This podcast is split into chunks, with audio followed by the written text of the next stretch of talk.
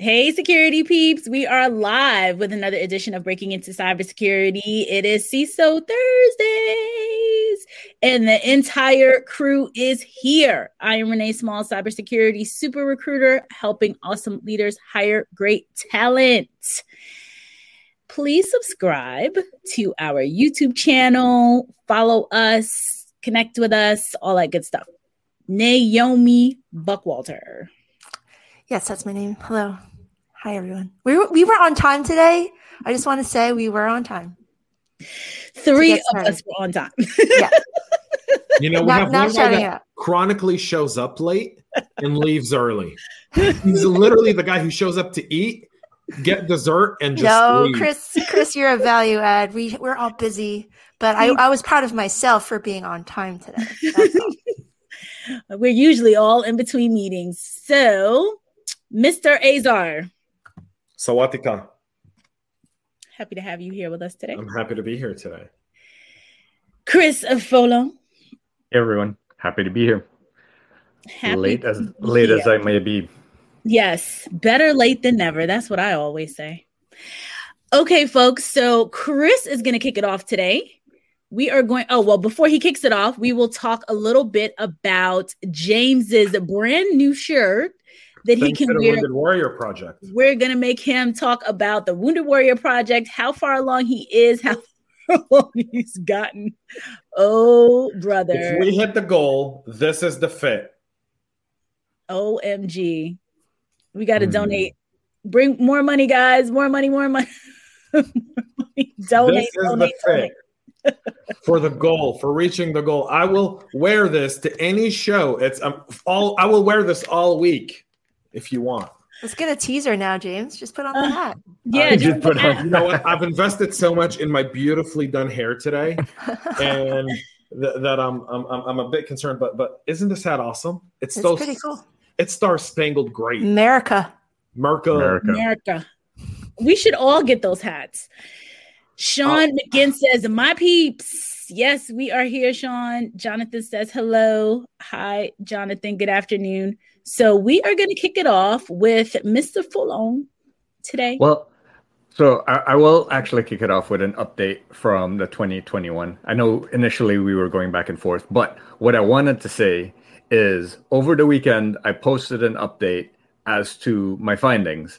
So if you've submitted your resume or you're thinking of submitting your resume, you can look at that post because what I found is that almost every resume has these three common themes you're you need to describe yourself better in your summary or executive um, summary up at the top as to what you're looking for, what value you bring, and how you can benefit a company. Um, the next thing down in the work experience, just don't list all the things you do on a day to day basis. Like, what value do you bring? What results have you done? What changes have you implemented? How have you helped that company over someone else that would have just been in there just doing the same things over and over. Um, stand out from the stand out from the crowd. Don't don't just try to fit in. Um, those that and if you don't have experience and you're trying to get your first role, what research have you done? What things have you discovered that can help solve company problems? Like work on on those types of things. Um, I did 10 resumes over the weekend, and those were like the common themes that I saw. So so far, I mean, we we had over 300 resumes submitted. We have over 160 of them reviewed. We we've had 14 hires declared thus far. I know certain someone's in this group have to update the list. Um, so there's so, three more, three more people that were hired as of this morning. Okay, Chris, three people as of this morning. We also have um, two hiring managers in the database looking at your CVs and deciding whether or not they want to interview you. So submit your CVs if you're not getting exposure. My goal is to bring more and more hiring managers, more and more of my CISO peers to take a glance at this and maybe pick a few people they want to interview for roles they have in mind even before they post a job so that they can so that we can get you hired. Our goal is to get to 221 in 2021. We don't stop. Momentum is still there. We got to do it. Period. End of discussion. Sean says he thinks you're actually starting to look like the new attire. Starting to like my new attire. Starting to like your new attire. Um, you know, I have. I don't know if you saw that uh, podcast I did with Ron Green that I posted on Wednesday. I'm wearing this awesome blue and white paisley. I'm actually considering like sporting it for a, for for a few more events. Yeah, like a wedding. I'm you, that blue and white yeah. is hot. You guys should really check it out. I mean, it's it's pretty good. That's for you, James. It's hot on you. You are the king. It, it is it is a uh, the king. Y'all, I had a lot of coffee this morning. I had a lot of coffee. I had a lot of time with my six year old. You got a new house. All right. So, Chris, so I wanted to add in, Chris, I think those are fantastic um, recommendations. Um, and just wanted to add in because, you know, I haven't seen any of them, to be honest. Um, but what I've seen over time is that the project part, I know, bad me, and the life, right? So I will make sure by the end of the year, I will get in there and do some resumes for you guys. Um, however, some of the things that I've seen and some of the things that Chris touched on are some of the comments that were made during our CIO talk um, earlier this week. We had the Ohio Turnpike CIO come on. He was amazing and he's going to be coming back. His name is Brian Kelly. And what he talked about was, you know, making sure you volunteer. So when Chris talks about the, um, you know, when you're new and you're trying to break in and you don't have any projects and you're trying to think of what to put on there, he gave some really good recommendations. He talked about um, volunteer efforts, um, you know, joining organizations like InfraGard, joining other nonprofit organizations, helping out, helping people, um, helping small businesses potentially on a volunteer basis. Um, and then as I always talk about the self-directed projects. So all the projects that you're doing at home, your home lab, turn that into your job description or your, you know, your um, experience because that's what it is. So I just want to add that in. So, Chris, I know you're going to kick it off today with um, an upcoming project that you are working on, and we will take it from there.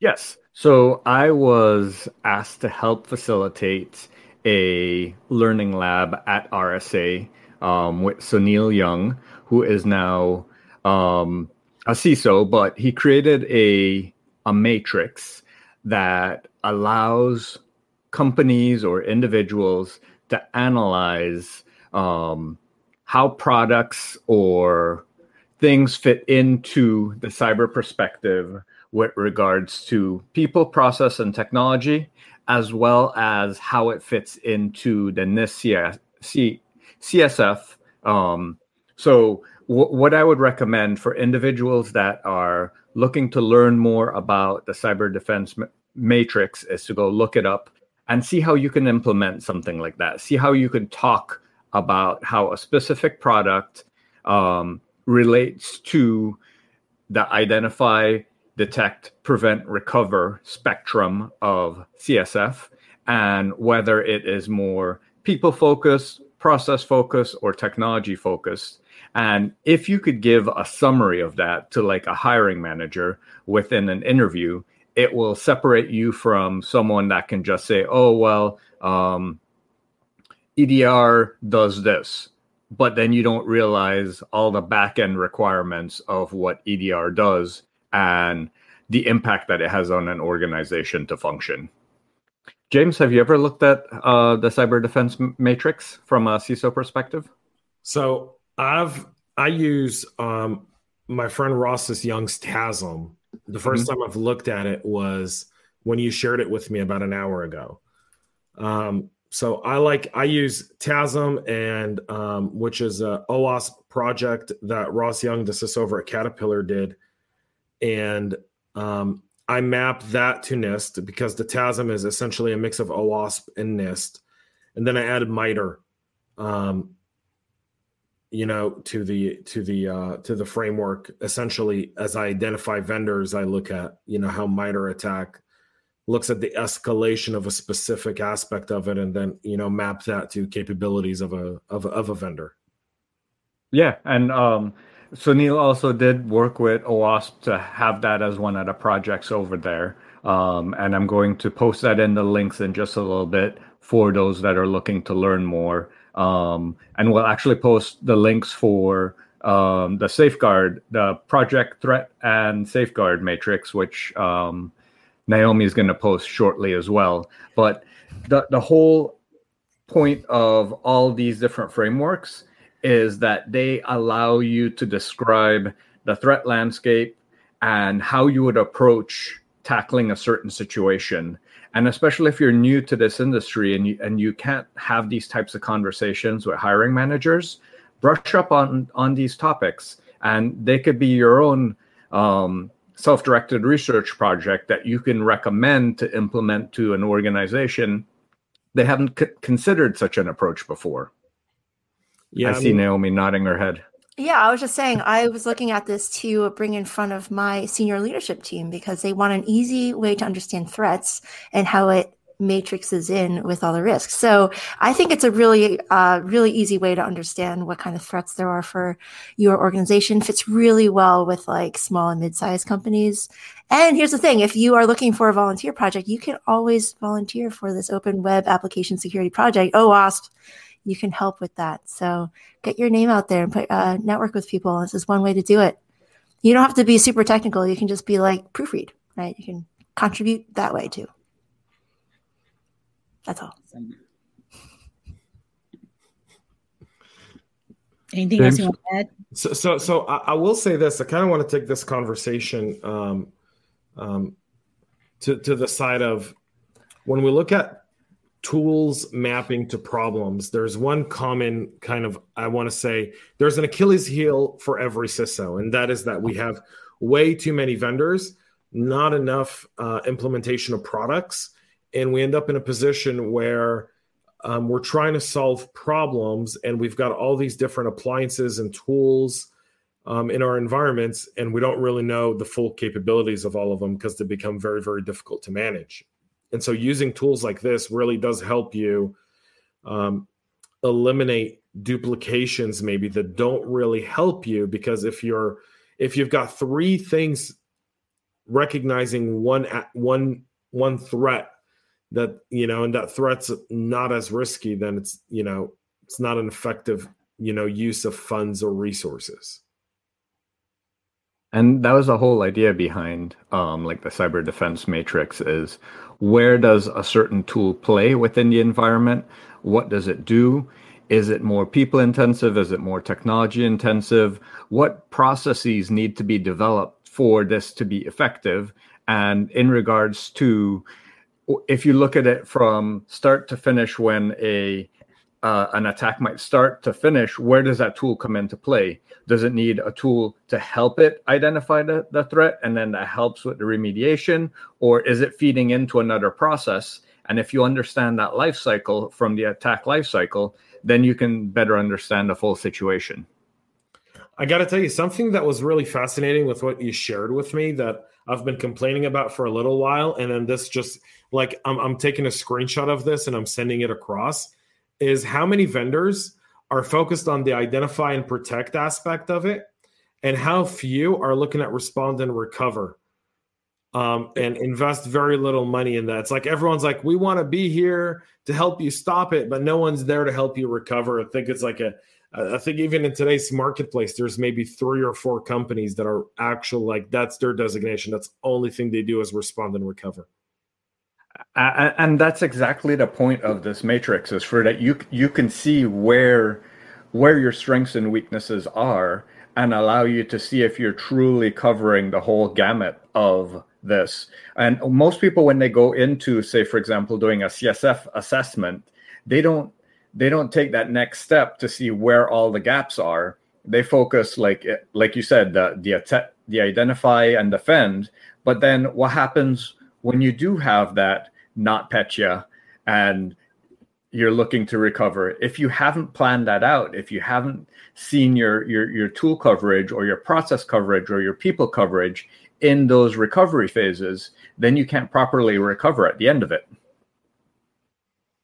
Yeah that's um th- th- that's a great point which is you've got to be able to you've got to know how to defend and you've got to know how to uh um, how to recover from something. And I think a lot of times we spend so much time on identify that we we forget about all the rest. Naomi. Naomi. I keep nodding my head. I agree with everything you're saying. I'm in the middle of a project right now, creating a security roadmap for my company. So taking a look at all the risks, mapping it to a CSF like NIST, um, and then overlaying it with the threat. So security is the probability of something happening times its impact. And our whole entire goal is to limit the impact. So as long as you're re- recovering and responding within a, the moment that you're identifying something, uh, you're limiting the impact of that exploit or vulnerability from taking any kind of money away from your business. And that's what we really want. We want to tell the business what the risks are in very simple language. And if we can show them and use a matrix like this, that's very well done. Uh, and just plain English, right? Explain to the business folks in plain English and they understand things easily. You don't want to throw technical terms and make up your own language with them. That's that hurts you. So use plain English, talk in business terms, uh, money, money always talks, and tell them very plainly, here are the risks and how much it will cost if something were to happen or and how much it would cost to fix it and then you have pure numbers and what i always like to tell uh, my fellow CISOs is make sure you're using data to drive your decisions, not emotions, because your emotions can fluctuate from day to day. Like for me, it's like that time of the month, you know, right, ladies? Just to make men you feel really, men have it too. Great. I don't feel that awkward. So you want to use data to drive your decisions. I'm just trying to make Chris laugh. uh, get your data to drive decisions. that way, and like, here's the thing: when you're bringing, uh, you know, you calculate probability and your impact. Right? I used to open fair framework. They have a tool out there. It's app.fairu.net, super free, super easy to use. It uses the Monte Carlo simulation to calculate probability of a risk, and then you multiply that with the impact. So the dollars possibly lost, like I feel like I explain this all the time to my executive team, but the idea is like you have data to show them, and no one, like almost no one, argues with the numbers. They're like, "Oh yeah, you calculate those numbers, great." But then when you go and you bring an emotion to it, you're like, you know, I feel like we need a SIEM, right? And then people are like, okay, why, right? Then you need the data behind it. Like, here's how much money it could cost us if we get if we don't detect and respond in a timely manner, and stuff like that. So as long as you're bringing in data and not emotion, you will get the backing of your business folks. That's it.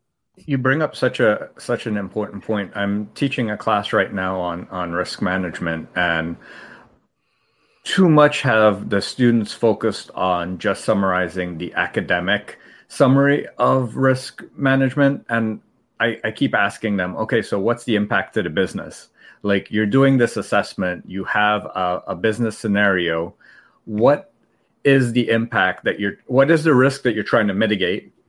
And what is the impact to the business? And how will your mitigation reduce that impact? And if you can't talk to that in a real world scenario you can't communicate with the business because that's what that's all they care about right? They'll, they'll there's a potential to lose a million dollars. Spending $50000 will reduce that to losing half a million dollars to them that's a great investment because you're you're only spending fifty thousand to to reduce the impact of five hundred thousand. That's a great return on investment for them. So to be able to talk in those terms to the business is really impactful. I think so. So here's here's one misconception that people have is people we, we look at security. We've always looked at security from a risk perspective, right? So we've always been investing money like we need five million dollars to reduce $50 million worth of risk. Sounds like a pretty decent investment. You're investing 10% to reduce 90% of your risk. That's in a lot of books, this makes a lot of sense. But in today's world, in the in the reality of the business world today, the risk is no longer the main objective.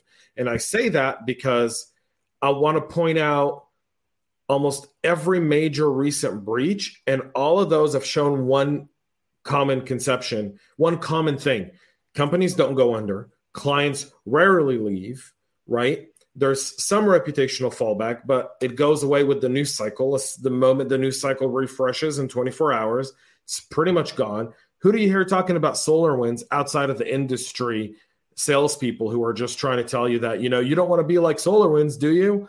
Who do you hear talk about it? Or Microsoft Exchange, who do you hear talk about it? CodeCov that's going on right now. Who do you hear talk about it if you're not impacted by it? You don't. There's very little to it. The risk and is, is not no more anymore in the reputational aspect of it because the business is now understood that you get a good PR, you have a good, you know, incident response plan, you go out there, you get ahead of it, you let the news cycle die, game over, right? And you move on. and you move on to the next best, best thing. Now it's about business continuity. Can I continue to run my business while I'm going through an event? And that's no longer about investing money in risk versus reward perspective. Now it's about how much do I need to invest to be resilient to face all the different challenges that are going to my organization is going to face from a software supply chain perspective because I think that's the new big business resiliency you know challenge that we're all having the conversations on all the way down to customer acquisition and revenue where we're seeing a lot of attacks going down the financial sphere especially from North Korea and Iran who've been emboldened in the last year just to go ahead and relaunch. Kind of we had about a year of I'd say a little bit of quiet from them a little bit. I'm not saying a significant decrease but now they're back at it and they're they're they're threat actors. We know that several of the new ransomware strains that we've seen in the last 30 days have all been powered by the Iranian Revolutionary Guard and North Korea. I, I mean, t- take a look at the the Peloton API leaks.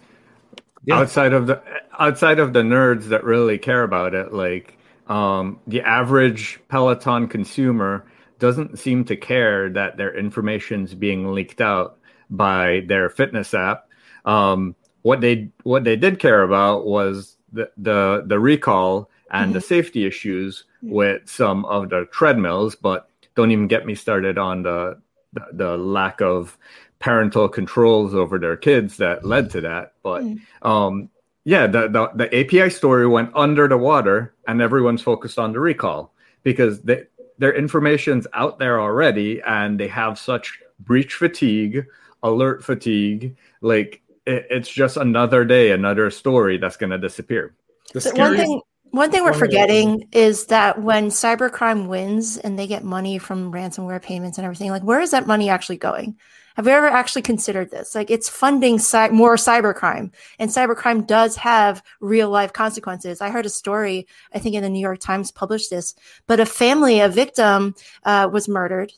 Crime scene photos were taken, and the crime scene photos were stolen from the police right. And so the police refused to pay the criminals to make sure that those pictures never got leaked. But since the police refused who did the crime criminals go to? They went to the victim's family for payment. And so like you're seeing real life consequences of people having to make these decisions because our police departments are terrible at you know cybersecurity our schools our hospitals and we're losing the war on cybercrime and real people's lives are being impacted not just this one family who i don't know whatever happened. I didn't finish reading that story because paywalls. But the idea is like we want to be able to make sure we're winning the fight against cybercrime because there are real life consequences. It's not just data but all that money is being funded to something. Human trafficking right? Illegal firearms trades. Wars are being funded by the cyber terror terror. Yeah, and this this is real life consequences. This disinformation campaign. Exactly. Yeah, yeah. And, and, and like we're we're seeing this this whole like social media hatred of of the left versus right. Like this is fueling our own demise. So we need to be really careful here. We're not just considering this is not just data that's already out there. It's already being leaked. Like the public doesn't understand. This is going to affect every little thing of your life, and so we need to be careful. So one thing about Peloton, Chris, and I know you've got to leave, so I'm going to make this very quick. Okay, the Peloton, um, the whole issue around Peloton is it shows you very poor corporate culture. They had poor corporate culture when it came to their IT security and IT safety and IT integrity and complete and resiliency, and then they've got poor corporate culture when it came to product recall. They fought the recall for months on end, 70 people injured, one kid is dead as a result of this, right? And furthermore, we know that the sitting president of the United States uses a Peloton. We know that there are members of Congress and Senate and people within the DoD that use Peloton. And that information, those things have now been put out there for the grand world to see. So um, yeah, the, the Peloton story to me is is just a tip of an iceberg of a very very bad or of, of, of just careless. It's it's extreme growth and careless attention to detail on behalf of the company. I mean, I read another headline. Um, I didn't go into the story, but it leads back to the same thing where there's a story based on troop movement in the Middle East leaked by apps, smartwatch apps it, that yeah. that are denoting your location. and wait, didn't this happen a couple years ago? Wasn't it another smart device? Like these these things are going to continue to happen, and our military will have to decide like how much freedom are they going to allow soldiers to wear um, off the shelf devices, especially. Zero. They, they, exactly. You should have no freedom. You shouldn't be allowed to take anything that's yours that isn't owned and issued by the U.S. military into the battlefield. In my days, you got a military issued device and that was it. It's all you're going to get out there. You don't get to take your cameras. You know, today I see soldiers like in Iraq. I remember like 10 years after our discharge, I was sitting with a group of veterans, and you know, these are all fresh people, a year or so out of service. And they've all got selfies of them on top of tanks and Humvees and all kinds of stuff and, and battle zones. And I'm like, my stuff's still classified. I can't even like I can't even look at it. Like what, what, what's going on here? When did we become so loose with data? Yeah, they're like on Facebook and stuff. I know I see it all the time. like, ah, I guess things have changed. Bye, Chris. Bye, Chris. You're Chris. awesome. Okay, folks, a couple comments in here. Um, Johnny says this topic is a great conversation. Uh, Rachel, oof, I walked into some heavy necessities. I don't know who this is, but uh helping SMEs with the need of cybersecurity. And Clinton Walker says, Hello guys. He almost missed a session. Great to see you guys. I think the overall point we're trying to make here, everyone who's listening, and thank you for listening, is the fact that security culture needs to be easy enough to understand. Like we need security to be everyone's responsibility, right? It's not just the cyber geeks and the techies and the people who think they're smart enough, right? The gatekeepers, but it really is everyone. If you, if we're teaching our youngest children to stay private, not to chat with strangers online, like imagine the com- compounding effect that they can have. So they're, you know, our children teach their children and the generations after learn how good security looks like, good privacy looks like. And, and we won't have as many breaches just because everybody, no matter what your job is, you're considering the angle of the threat. And so you're you're doing your, your job. Might as well be a, a liberal arts degree in a sales role. I did it. I did it first. So you can be anyone. You can be anyone doing any kind of job, but you will have security implications, and you want to be doing security in your everyday job, even though you're not a professional security person. Leave that to the the, uh, the real cybersecurity professionals. Like there's going to be a need for those. But in general, cybersecurity is everyone's responsibility. We need to make it accessible enough and easy to understand so everyone knows it's part of their job. It's like, how, how is there a war? There's a war analogy here, right? Like when we're fighting an enemy and they're like invading, like, doesn't everyone have a job to like lock their doors and not let in? I don't even know, James. Like, you tell me. Like, so, so, so a lot of times we look at cyber warfare and cyber crime and want to compare it to a traditional battle of sorts between two evident adversaries. But the battlefield has changed, right? We no longer fight traditional wars. Like even from the military perspective, we no longer we stopped fighting traditional wars 20 years ago. In 4 months and 5 days we'll bow our heads for the 20th time for the 9/11 attacks. So just take that and let that sink in. And for the last 20 years, we have not fought a traditional war. Wow, I can't believe that was 20 years ago. You're right. Right? We're fighting an enemy, even on the battlefield today, that dresses like you and I, looks like mm-hmm. you and I, and hides behind civilians. So cybercrime is essentially the manifestation of what happened in the battlefield into the online world mm-hmm. without any of the down risks of being shot and killed mm-hmm. in an actual war zone, right? The only time a cyber civil, military, semi-military unit was taken off the battlefield was during the conflict a few years ago between Israel and Hamas. When Hamas was launching cyber attacks, Israel discovered the building they were launching the attacks from and just dropped the missile and took out Hamas's entire cyber unit. Like literally, they blew them to shreds and pieces. Um, and that was the only time cyber criminals have actually paid with crime with their lives by military action. Hmm. So I we, wanted to add that um sorry, go ahead, James. So, so taking that war analogy, we have to understand that we're fighting an invisible enemy who looks just like you and me. They set up. I mean, we know that phishing through email is less effective now, so they've transitioned to social media. Hmm. And they've transitioned to a platform we're on right now, LinkedIn. Every single person who's watching us on LinkedIn has received a message from someone that sounds too good to be true, right? And one of the phishing things that we actually discovered from a threat intel perspective from an, from our organization, and I'll be talking about it next week on my show, is the fake certs. So I'll take the cert for you, so you pass it. Some of those are actual uh, PII company info, um, a watering hole attacks where they're trying to get your credentials and get as much information on you as possible in order to be able to successfully spearphish within the organization. Wow. I report those all the time, but LinkedIn is always like, "Oh, that's not a a thing." Right? Like, do you report those? I report and block all the time. So I, I rep- I've, I've stopped reporting stuff to social media platforms because okay. I've stopped expecting them to have the common sense I have. They don't. They don't. I get. I get. I, I did multiple shows in the Middle East and I got so much anti-Semitic stuff, it wasn't even funny. Mm. And I reported all of it, and the anti-Semitic comments on the videos I did for those podcasts and for those TV shows are still there. Oof. So, sorry.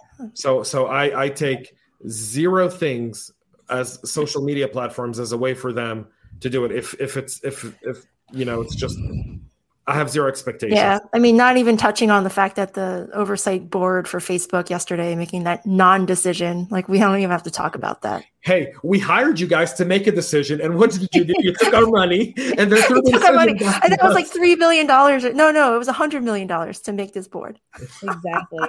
Give me that money. I'll make a decision for you in two seconds. Yeah. A couple more comments coming in. Um, hey everyone, I don't know who this is, but they're saying this is amazing. There should be more live shows like this. Very informative. Thank you. Thank you for listening. Quick question. Johnny says, is there a prominent company that has promoted being completely secure from any cyber attacks? They're not prominent if they've said it. yeah, because that's just unrealistic. Got to learn a lot from you guys. This is Ronak Dave. He says, uh, I got to learn a lot from you guys in, in layman's language and understood it all. Oh, cool. So all of it, which is really cool. But um, Naomi, to some of the points that you guys were making earlier, mm-hmm. you know, it, two two things that I wanted to add in. One, when you talk about cyber, you know, not just the geeks and the the everyone pretty much understanding that cyber is a part of their life, a part of their role. I think at some point there will be like some critical mass, like something will happen, and and it could be that you know as you were talking i was thinking about again the ohio turnpike um, cio that was on that was talking about um, the autonomous vehicles and how those are coming how there's going to be this massive flip um, you know where right now between 70 each car that's coming off the you know every single car that's coming out now has between 70 and 100 million lines of code. So he talks about it being a roving data center, another attack vector, and this will impact every single individual who is riding or driving in a car. Mm-hmm. And so, you know, there prob likely will be some kind of unfortunate, some situation where everyone's eyes will open up that, okay, this is not just a data thing. This is not just a, you know, geek thing. This is an everyone you know we're all impacted. Um and i think that you know some something big like that will happen because at this point like you said we it's a new breach. Oh well you know new news cycle new thing.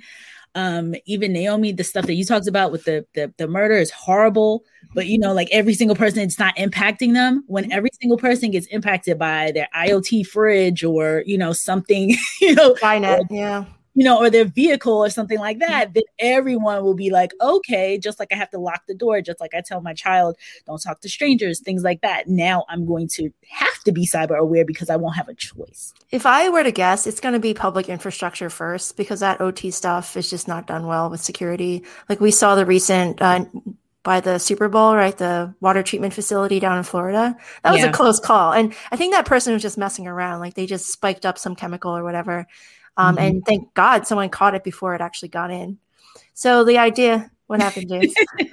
we talked about that. It we wasn't about someone when it messing happened. around. It was not someone messing around. It was. it was an actual. Okay, so was it, wa- Russia or it was- China? it wasn't a Russian thing. Will people stop saying Russia for everything? I love Russia. It's probably China. Okay, can we just agree that while Russia's an adversary and a very worthy one, China's the biggest threat to our nation? And if you Mhm. disagree with me, I No, tell I you, agree. you know, Yeah.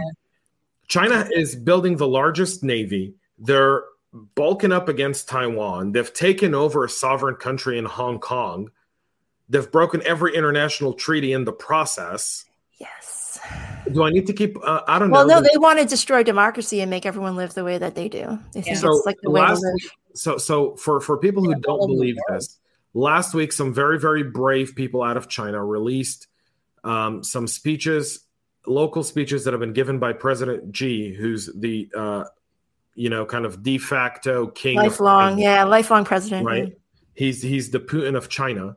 Um, and in his speeches, he talks about how these were from 2016, 17, and 18 of China's plan to control the global internet Mhm. by setting a Chinese standard.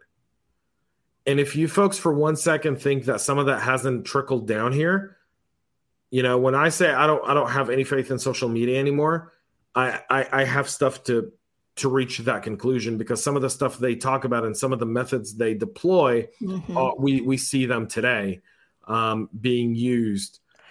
Um, Yeah. Domination through diplomacy.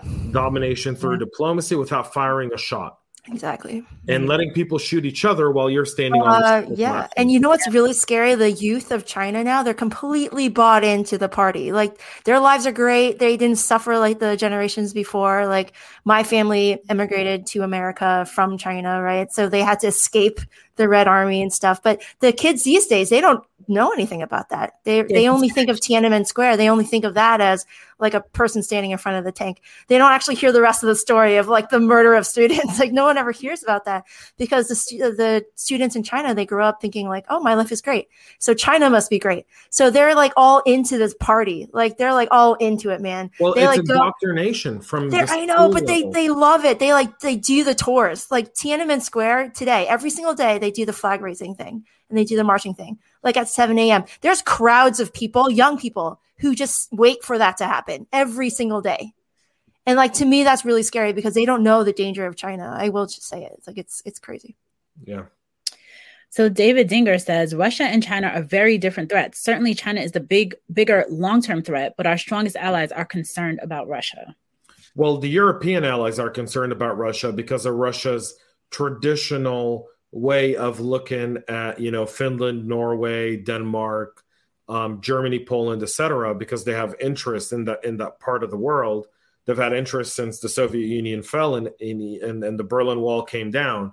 They've had interest. I've been to parts of Poland and Germany that were under Soviet rule, and then you go to parts of Germany, like West Germany, and you go to East Germany, and man, it's night and day. Like it's like architecture, mentality, people, food.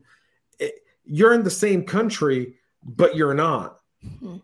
Right? Mhm. It's it's night and day if you get to travel that. And while I get people are concerned about Russia, Russia has no interest in invading anyone but the Ukraine. Um, because of the natural resources that are available in the Ukraine, because of the long history between Russia and the Ukraine, um, there's there's th- this is kind of like a uh, um, um, a a internal Russian thing. China sees world domination. Russia isn't trying to indoctrinate their program globally. China is. China is yeah. China sees China is looking at the continent of Africa and sees Mhm. that's how we're going to feed the people of China. It's not how we're going to take care of the people of Africa. Right. They're looking at the continent of Africa and saying, this is where we will farm. Mhm. That's why they're building these airports in random spots in Africa. That's why they're taking all these sports, is because that's how they plan to ensure food security for their people, right? Through Africa. And I love how you know this because I only know this because I read magazines like The Economist, which is a really good source um, for world news. Like the problem with our news here, we get our CNN or MSNBC, like the fake news media. They don't tell us the full story of what's going on in the world. Like we don't see the bigger picture because we're so focused on stupid things.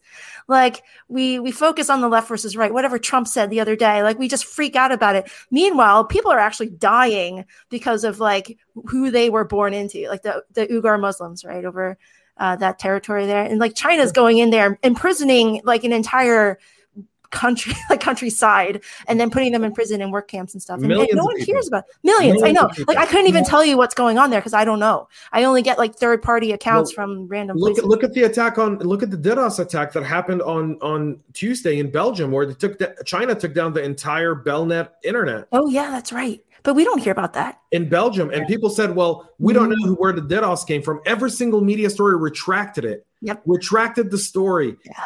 I called out people who I know and I appreciate, and I was like, "You're a coward. Leave the headline in there." There was a hearing in Belgium with people who were able to escape the Uyghur Muslim concentration camps in China and were there to testify about the atrocities mm-hmm. and the things that were happening there. This, folks, I, as a Jew, of a family who were in concentration camps in Europe by Nazi Germany. Mm-hmm. I'm never one that, that's quick to draw the whole Nazi thing, right? Because I think that people throw that around way too lightly, like everything that is semi you don't agree with. If, mm-hmm. if they don't agree with your point of view, they're Nazis. You know, that's that's really the misuse of the word. But China is actively using the German playbook against the Muslim Uyghur minority in their country yeah. and no one's lifting a finger or calling it even islamic nations mm-hmm. aren't standing up for their brothers but god forbid god forbid you draw a picture of muhammad in a free speech newspaper oh yeah france you yeah. go in and shoot up a charlie hebdo office god Jesus. yeah right but china's massacring muslims and enslaving them we have real problems to deal with. Yeah. Like I feel like the cybersecurity, like I'm just like entry level cybersecurity people needs to be hired. Like I feel like that is so disingenuous when I know people are dying out there for like real stupid reasons. Like but we as cybersecurity, yeah. but we as cybersecurity people, we actually have power. We do. Yeah. We are able to secure and build a free speech platform that really allows for us to share this stuff and not in some um, right left way, but rather in the human way. I we wish that were true. We fight, each, we fight each other so much. I don't like, fight people I disagree I know, yes, with. We love you, James. We love yeah. you. But the second you say something like cybersecurity is not difficult, what do you get? People calling you a whore I'm online. Like, excuse yeah. my language, but like that is ridiculous. We're on the same freaking team. Yeah. Yeah, but, but but but this is the difference between what I like to call bravery so and and I call it bravery and slavery. Okay. And I mean it in the form of people who are enslaved in, in a specific way of thinking and working. And then there's the bravery, which are the people who stormed Normandy and Omaha Beach in World War II, knowing that they were probably going to die. Um, and they still did it. And so you know, we're missing a lot of that bravery today, Naomi. You have that bravery because you're willing to come out and, and, and do a post. And when someone calls you that, you, you know, you, you do, you do a, you, you do a pretty good job of just saying like whatever. It's almost like water like washing off of me right? It's offensive. I get hit with anti-semitic stuff all day long right? I mean i do. I don't talk about it but I can't tell you how many people who one day like look me up a little bit and all of a sudden see a picture of me wearing my tefillin or wearing my my prayer shawl. Um, I'll I'll get people that that'll write be like, oh, you're one of those dirty Jews. Okay, wonderful. You know, um, you know, go f yourself. Maybe you should have you know burnt in and maybe they should have burned your entire family in the gas chambers. Oh like no, I've, I've, I, have I've gotten that. You know, mm. I, I get that almost daily in some form or fashion right? But but we have to we have to rise beyond that, mm-hmm. right? And it, to me, it's not about right or left. It, it's really not, and it's not about your political point of view. I look at cybersecurity as my mission in life. It's where I'm able to influence the next generation and the generation after and after that, not just by securing my organization, but by actually promoting people and teaching people to understand the freedoms that they have that they can exercise and not allowing those to be infringed by anyone. I talk about privacy more than anyone else. I've written letters in support of companies that have done the right thing, like what Signal just did. If you're still on WhatsApp after the most recent subpoena that Signal got, and you call yourself a technologist or a security guy, shame on you and turn in the card. shame on you and turn in the card. And in your CISSP. Uh, oh, Lord. Johnny wants to know where do you get your information, James? I'm I guessing read, not The Economist. I don't. I read The Economist. I like The Economist. I don't. So I look at I I form I read multiple sources, and then I look. I'm I'm a history guy, so I have a lot of books, and I read a lot a lot of books, and I read a lot of history. And so to me, history's I, I am able to form things based on history. I'm all, I also look at you know the um the the the general geopolitical climates of different leaders. I've done extensive studies on MBS and Saudi. I've done extensive studies on President Xi in China and on on uh, President Putin in Russia, on Prime Minister Netanyahu in Israel, and and over there, what we're witnessing in the last few days in Israel is unbelievable. Netanyahu has not been able to form a government, and now there might be the first government formed in Israel in over 30 years that will represent all sides of the aisle and not just one. So there could be a government that's formed with the support of the Arab minority, which would be almost 30 years in the making prior to the Oslo Accords, with a right wing coalition and a center left coalition. And that would be harmony. Um, I don't know how long that government will last, you know, but nonetheless, are they on that like their fourth one in four years or something? Th- this is their fourth election in two years. two years and okay. if they can't yeah. form a government within 27 days, then they go to fifth elections uh, in in two and a half years. Yeah. Yeah, James so, is legit. He's the real thing. Yeah, James is the real deal. Who says this? Ronak says Russia is not a threat if looked from the macroeconomic perspective and considering their economy. Well done, smart man. Yeah, yes. it's China. China laughed at us, by the way. Remember the insurrection? Who can forget? So oh, they oh, yeah. replayed, they replayed the video they like all over the. They were laughing at us. They're like, "Look at these yeah. jokers! These idiots can't." Well, get they were laughing at the guy with the like dressed like a buffalo, right? The shaman, the shaman. Yeah. But they were, they laughing, laughing, at America. At they, they, were, but they still laugh at America. Hell, they oh, yeah. laugh. They laugh at Biden every single day. Have you seen? They, they air Biden's gaffes oh, on God. prime time TV. Right. Well, like our media doesn't do it, but they do. Yeah. We have yeah. problems in this country. I'm telling you, we just don't get along for the. We're we're, fight, we're fighting the we're we're fighting adding the wrong things for all the wrong reasons. That's exactly what it is in cyber security. Like we're fighting each other more than we fight the stupid. criminals. It's, it's, so stupid. It's the most. It's the dumbest thing. Mm-hmm. And I think I made a comment on one either your post or or um, Chris's post where I'm like, we're doing all of this, and they're training babies in these other places, yeah. five, six, seven, eight year olds, so that yeah. when we say we have 20 million or how many ever million open positions, how many ever years from now, because cyber is so hard and we have to take eight years to figure it out, uh-huh. their 16 year olds will be really have 10 years experience okay. like, real deal 10 years experience. You, you know what the problem is? People people um and and you ready for this one? Too many people take liberal arts degrees. Got um, it and and and not real stem stuff. So you don't see liberal arts in russia and china as being a viable degree in higher education. India. you yeah. don't or in india right? They're saying you need to go learn something that's going to make you money yeah. Now you want to do liberal arts, that's fine. Do it after you're making money. After the fact. It's it's true. You're absolutely right. Everything backwards sometimes because we're we're we've lost, you know, uh, I think is it, what it was President Reagan that said that um, freedom is one generation away from being taken, right?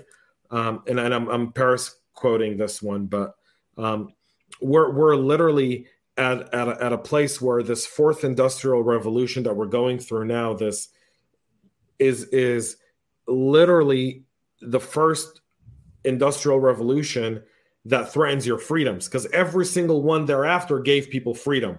The invention of cars gave you freedom right? Now you could travel somewhere faster not on a horse and not risk your life. You know how many people used to die going from like Florida to Ohio on a horse in a Well, carriage? that's what we were just talking about on Tuesday. n- not everything's Trail. a Tarantino movie, right? Like not Yeah. everything's a Tarantino Yeah, that's movie. true. Yeah. No, you're right. I mean, that's what the, the Ohio um, Turnpike CIO was talking. He was giving us the history, the 1894 um, manure manure crisis, um, converting to cars, how many horses would die, how many people would die, how much manure was in the street, um, and that like massive flip. Mhm. And so, you know, that's the the one of the think topics. of autonomous cars think of like autonomous cars because Yeah. i had this discussion with with someone here uh, uh, in peachtree corners in georgia we have an autonomous car vehicle lane where they test autonomous cars in. It's like literally a lane on the on a street. Like i've driven by sometimes where there'd be a car with like someone sitting inside of it but they're on a computer. They're not driving it. The car's navigating itself through right? And we talked about what happens when you put in an address to go to a business and the car decides "Mm, no. That's a trump supporter. You can go to that business. No no no. You need to go to this business right?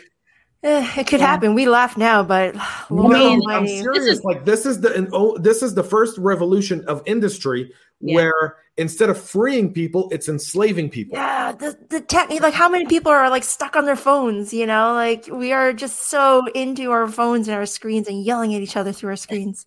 for it's so not healthy. reasons. No analytical thinking is going on. No critical thinking at all. no all. critical thinking. It's all it's and to your point, Naomi, and a Mhm. reason why I love you both is the data and the history. You know, like nobody's looking back. Everybody's into clickbait, and when Oh, you said yeah. MSNBC, CNN, Fox, all that, you know, it's just. I call it reality TV. Like I'm like, They love- like, people just I- get I just sucked just in, keep the suckers. watching real call- reality TV. i that's call like- all mainstream media Mhm. the retraction mob because they write stories and then they have to retract them all the like Yeah. when You're like, was oh, the never last- mind. when was the last time you've read a story on the new york times or post that hasn't been edited three or four times in the footnotes saying Yeah, yeah, this story yeah. was changed Yeah. From Yeah, this no one ever yeah, no one needs that. Oh, we updated. Oh, we updated because everyone wants fast, fast, fast. Quick, click, click, click. Yeah. Like clickbait. That's it. They It's just not- want they i want almost want to strip the media of their immunity so i can Mm. fix the media Mm. right? Because like Project Veritas, like I love James O'Keefe and what Project Veritas is doing because they're they're suing the Times, the Post, they're suing all of them and they're deposing them and they're putting those depositions online. And you want to go see how they've they had a New York Times um, uh, deposition there of a New York Times editor that said, "Yeah, we knew it was wrong when we posted it, but we just posted it anyways." Yeah, we know that our uh, yeah, we're writing a story, but it's really an opinion piece, but it's Yeah. under a news story. Yeah. Like all of that's available on Project Veritas. Like, Basically, all primetime news channels are right, opinion. Yeah. everyone thinks it's, yeah, news everyone thinks it's news. Opinions. Yeah. And But you know what's think it's news. It's, not totally news. Carl. Carl, what's his name? Tucker Carlson or something. like I don't Yeah. watch him, but people love him. They're like, oh, he tells it like it is. I'm like, excuse me. It's a Well- it's reality TV. Yeah, but like, but it's but his there's- opinion. Yeah, but there's He's no critical us what you thinking. There's no critical thinking. They're like, why are they trying to tell us this? What's really happening here? It's the elites, the people with the even- money, power and control, power and control. That's all it's about. I've and I want you know what I'm curious about how many people actually watch that because after the when the new administration came in, they lost like all of these um news mainstream news media, they lost like millions of viewers. Because Trump was their news cycle. Like he was Right. so interested. They wanted him to keep doing the stupid Yes. stuff he's doing. But they're like, he's great TV. He's awesome TV. So then it went down. So it's just like, and I thought about this from a, I was like, hmm, I wonder what's going to happen to these people if, you know, President Trump gets, you know, the, is voted out and a new president. Like, what are they going to do? Because the last four years, six years has just been, you know, talking about him getting there, him being there, he's the worst, blah blah blah blah, you know, and everything else that they carried on with, or the best, depending on where you, you know, where, you are, all of that that had been going on, and it kind of got tired. And I'm wondering how many people just turned away from that stuff and said, like, okay, I can see right through this, and let me go actually look for some news with some facts with some two you know like two real sides that i can make a decision about because it's so bizarre to so watch what cnn does today yeah.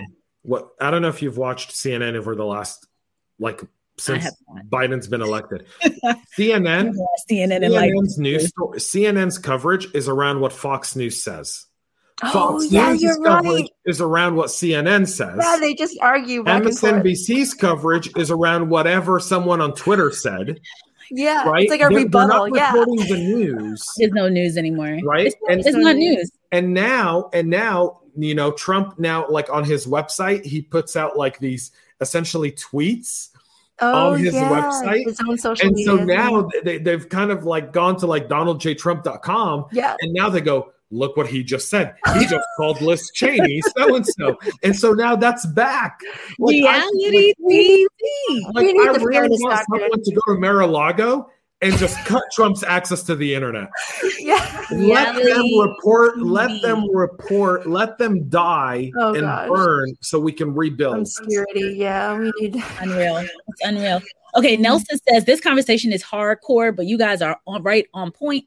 It's hard to sit here and say, What can I do to help? But James is exactly right that the cyber war is where we can get involved to help. Um, then we had a comment up here.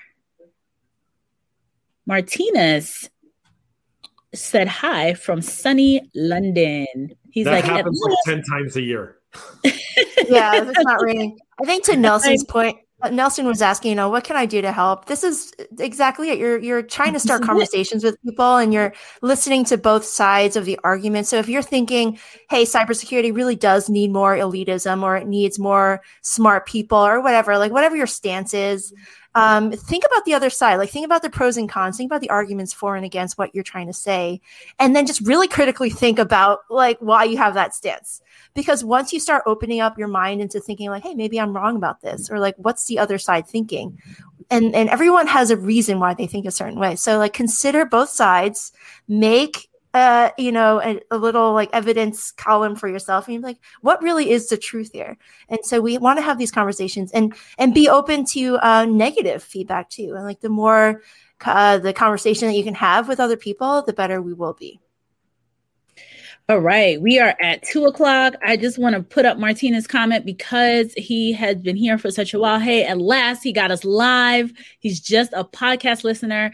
And just to change the subject, how to find a mentor, how to approach a mentor. He listens to our podcast and LinkedIn posts, and he's still not sure how to approach a mentor. Naomi, that one is for you. Approaching mentors. Oh, here, here's the thing. There's plenty of people who are willing to mentor. You just have to ask. There are going to be people who are like, oh, I can't, you know, I'm too busy. Now you might just caught them at the wrong time. But you can even start within your own organization, really find someone who's maybe in security and just be like, hey, I just want a 20 minute conversation. Do you have time for coffee? And you start building small relationships that way. They might introduce you to someone else because you're interested in this one thing and they'll get you hooked up. And that's really what networking looks like. It's like when somebody else helps you out and gives you other references and you follow up with them and you you're just a very good professional, right? You reply to emails quickly and you say, "Hey, yeah, I'd love a, a 20 minute professional conversation. And that's all it takes. It's nothing huge. Um, just be prepared for someone to say no to you and don't take that personally, but just keep putting yourself out there. Don't give up. It really is grit and, you know, just keep going at it. Yeah. And you can have more than one. Don't oh, expect oh, yeah. one person to I just want to say one thing before because I have to drop here in just a moment. Happy Mother's Day to both of you, Renee and Naomi, because Mother's Day is on Sunday. Thank you. That's so right. Mother's Day is about that. Yeah. Go love your moms this weekend. Thank you. Thank you. All right, folks. All right. Thank you all for being here. This was an awesome discussion. Um, loved having this see you guys next week at um another CISO Thursday and maybe potentially another CIO CTO leadership series. Also, I am speaking tomorrow at the HUE conference, um, talking about what we learned from interviewing 200 people on cybersecurity on this podcast. It's probably 300 at this point. Um, so if you have not checked out the HUE conference, check it out. H U E conference. It's mostly for women, or it's a a, a, a whole conference um, with speakers who are women of color. So Awesome. This is awesomeness. Have a great day, everybody, and we'll see you next time. Bye. Cheers. Bye.